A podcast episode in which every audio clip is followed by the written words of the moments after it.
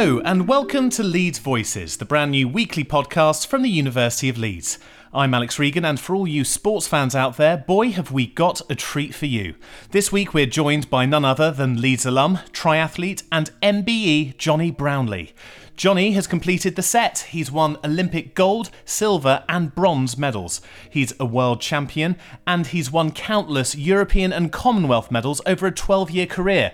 But most important of all, and I might be slightly biased in saying this, in 2012, as well as winning Olympic bronze at the London Olympics, he also graduated from Leeds with a degree in history. Jonny's impact extends beyond the competitive arena as well. Together with brother and fellow alum Alistair, Jonny founded the Brownlee Foundation in 2014.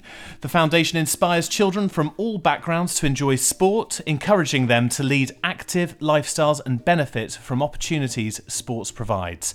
In May, the Brownlee Foundation celebrated a huge milestone achievement when it welcomed its 50,000th child to participate in their free triathlon events. Ed Newbold met with Jonny Brownlee at the John Charles Sports Centre in Leeds as the 50,000th child crossed the finish line. They spoke about the foundation, Jonny's Olympic experience in 2012, and his secret to success.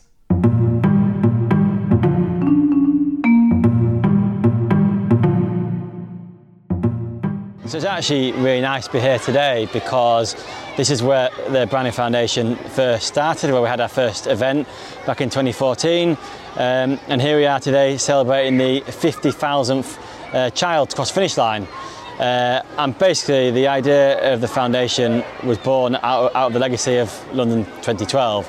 Um, you know, we were the legacy, the word legacy was used a lot in London 2012, and we wanted to do, to do our bit. So we started the foundation to get children uh, active and enjoying being active, and also achieving something they never thought they could achieve. So, in simple terms, they do a mini triathlon, as you see today. So it's non-competitive, but it could be a 50 metre swim, a kilometre bike ride, and a four kilometre run. Um, uh, but it isn't about a distance. It isn't about the time or who crossed finish line first. It's about enjoying it and enjoying being active. Um, and cross the finish line with a big smile on your face, and then also we uh, put on follow-up events afterwards. So then, if a child gets a taste of it and enjoys being active, enjoys triathlon, they can do that, or they can just take it into other forms of life. Or, uh, uh, but it's about giving uh, the child a positive experience in sport, and uh, I absolutely love it, and something that I want to keep on working in the future. How does it feel when you kind of see this today and all the, kids having a good time and sun shining? Uh, it makes me incredibly proud. Uh, firstly, uh, I, it's brilliant seeing children turn up sometimes not even knowing what a triathlon is, um, and then completing one and, uh, when they didn't believe they could complete a triathlon. Uh, and quite often children get told they can't do stuff and there are barriers to things, but to give a child a positive experience and they, they achieve something that they didn't think they could do, uh, hopefully they can take that forward. And yeah, I love being at the finish line and seeing the smiles of the cross finish line and how happy they are. Yeah, well, when I was growing up, triathlon definitely wasn't a big thing. Um, you know, if I said to my mates at school, I did a triathlon, they'd probably say, does that involve horse riding and shooting? I know, that's a different sport. So it wasn't. Uh, I got into it quite simply because my mum used to swim. Uh, uh, swam at Airdrie Leisure Centre, and then very quickly we got into the City of Leeds um, swimming um, squads. And then my dad used to run, and we ran at school. And then um, my uncle happened to be do, doing triathlon. He was one of the few in the UK that did it, uh, and he just did it because he enjoyed it. I remember going to watch him, and one day thinking, "Wow, that's quite a cool sport. We'll do it." And um, there wasn't this kind of uh, get involved in the triathlon setup. You know, you had to be part of a um, travel around the country to do um, the, the, the, the, competitions, and that's what I did with my parents. And then I also uh, obviously swam, biked, ran, but played rugby, cricket, and all football and all sorts of sports. But um, and gradually, one by one, they fell away. But uh, yeah, I really enjoyed it, and I enjoyed the fact that it was a, it was a challenge. I'll just jump to 2012 because um, obviously that was London Olympics when and you got your Olympic bronze. Can you just tell me a little bit about that day and what you remember of that, that race? Yeah, well, London 2012, uh, absolutely amazing. I get quite emotional talking about it, but everything from going down on the train two days before, staying in, in the hotel in Hyde Park, um, doing my last run around Hyde Park the day before the race, uh, wake up in the morning, taking your first breath, going, I haven't got a sore throat, that's a good thing, um, to then riding across Hyde Park to the race course. And I remember um, was, at that point we rode in where there's no crowds and thinking, oh, that's a bit of a letdown, no one's turned up. We actually went in the back entrance and no one uh, was there. Going through the uh, transition area and warming up on the course on the bikes, and just the wall of noise that hit us, incredible. I've never seen a crowd like it, and uh, well, got tingles thinking about it now. The number of people there, and the race itself. Uh, saying to Alistair, you know, let's not mess this up. There's a lot of pressure on it, obviously. Um, to swim went perfect. Unfortunately, I got a penalty coming out of transition. See my number on the board and thinking, oh no.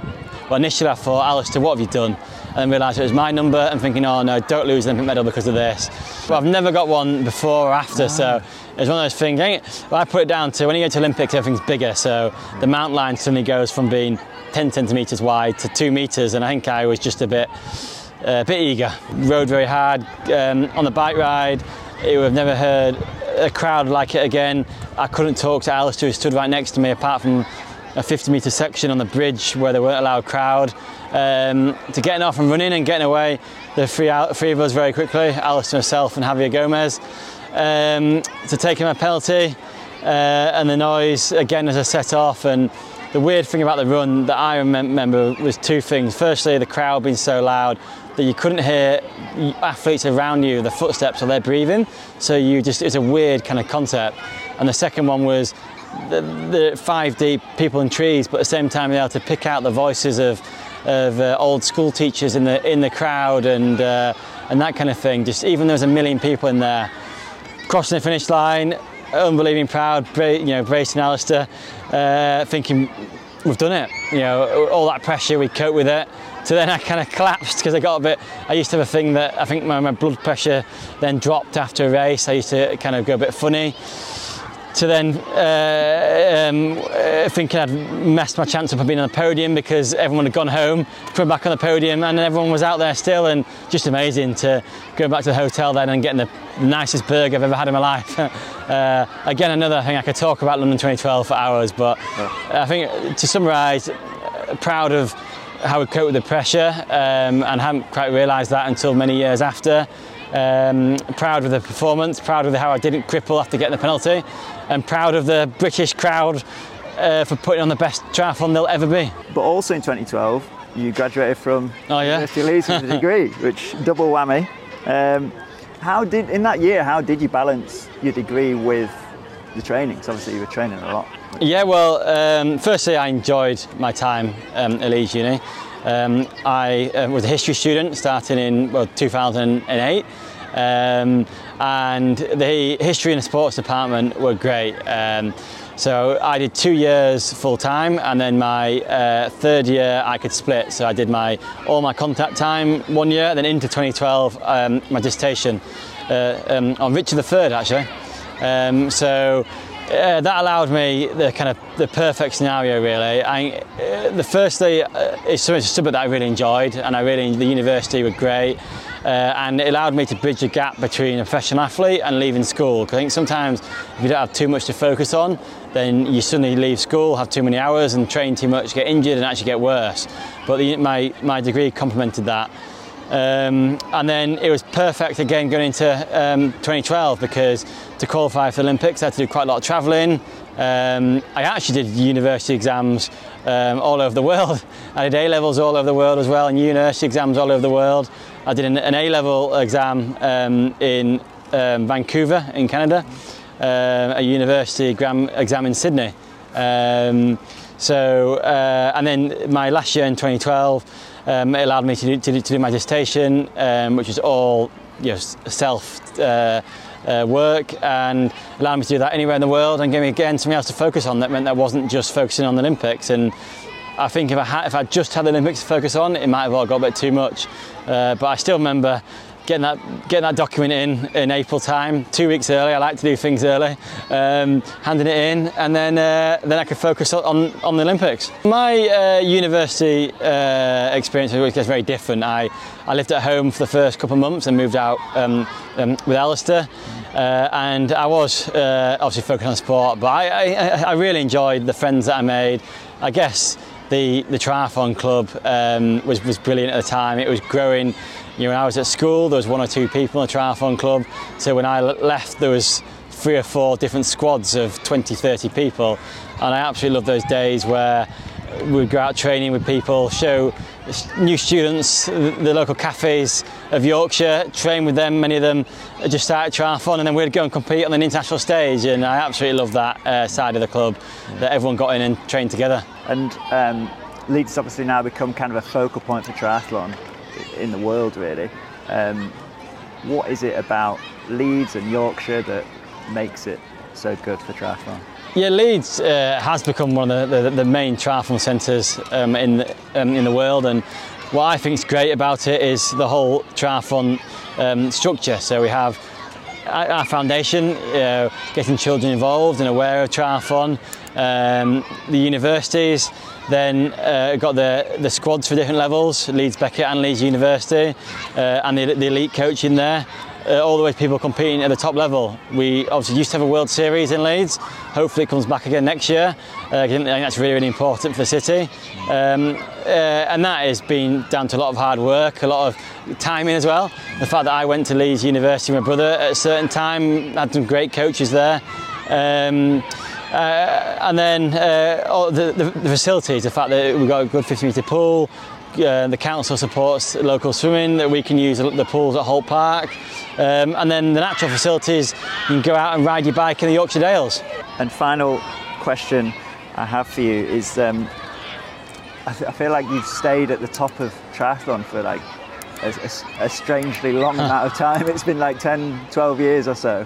Um, do you have any idea how you've managed that? Yeah, and it's not really. I've not really realised that until I went to an event uh, last year, and a lot of people that I raced against are now coaches, and that made me feel old. And it, I, I, guess I haven't thought about that too much, and maybe that helps. The fact that you don't put too much pressure on.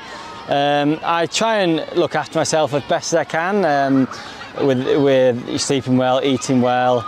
Um, not having that university life, shall we say, as much as many students did. Um, um, um, maybe that helps. I think the, the, main thing for me is the enjoyment of it. I absolutely love the sport, and because uh, we train 30, 35 hours a week, if every single one of those hours is a struggle, then that's really hard. And I enjoy doing what I do and have some great people to train with. So 90% of the stuff that I do is fun. Thanks very much for listening to this episode of Leeds Voices. It was presented and edited by me, Alex Regan. Your producer and reporter was Ed Newbold. Leeds Voices is brought to you by the University of Leeds Advancement Team. You can follow us on social media at Leeds Alumni or get in touch by email at alumni at leeds.ac.uk.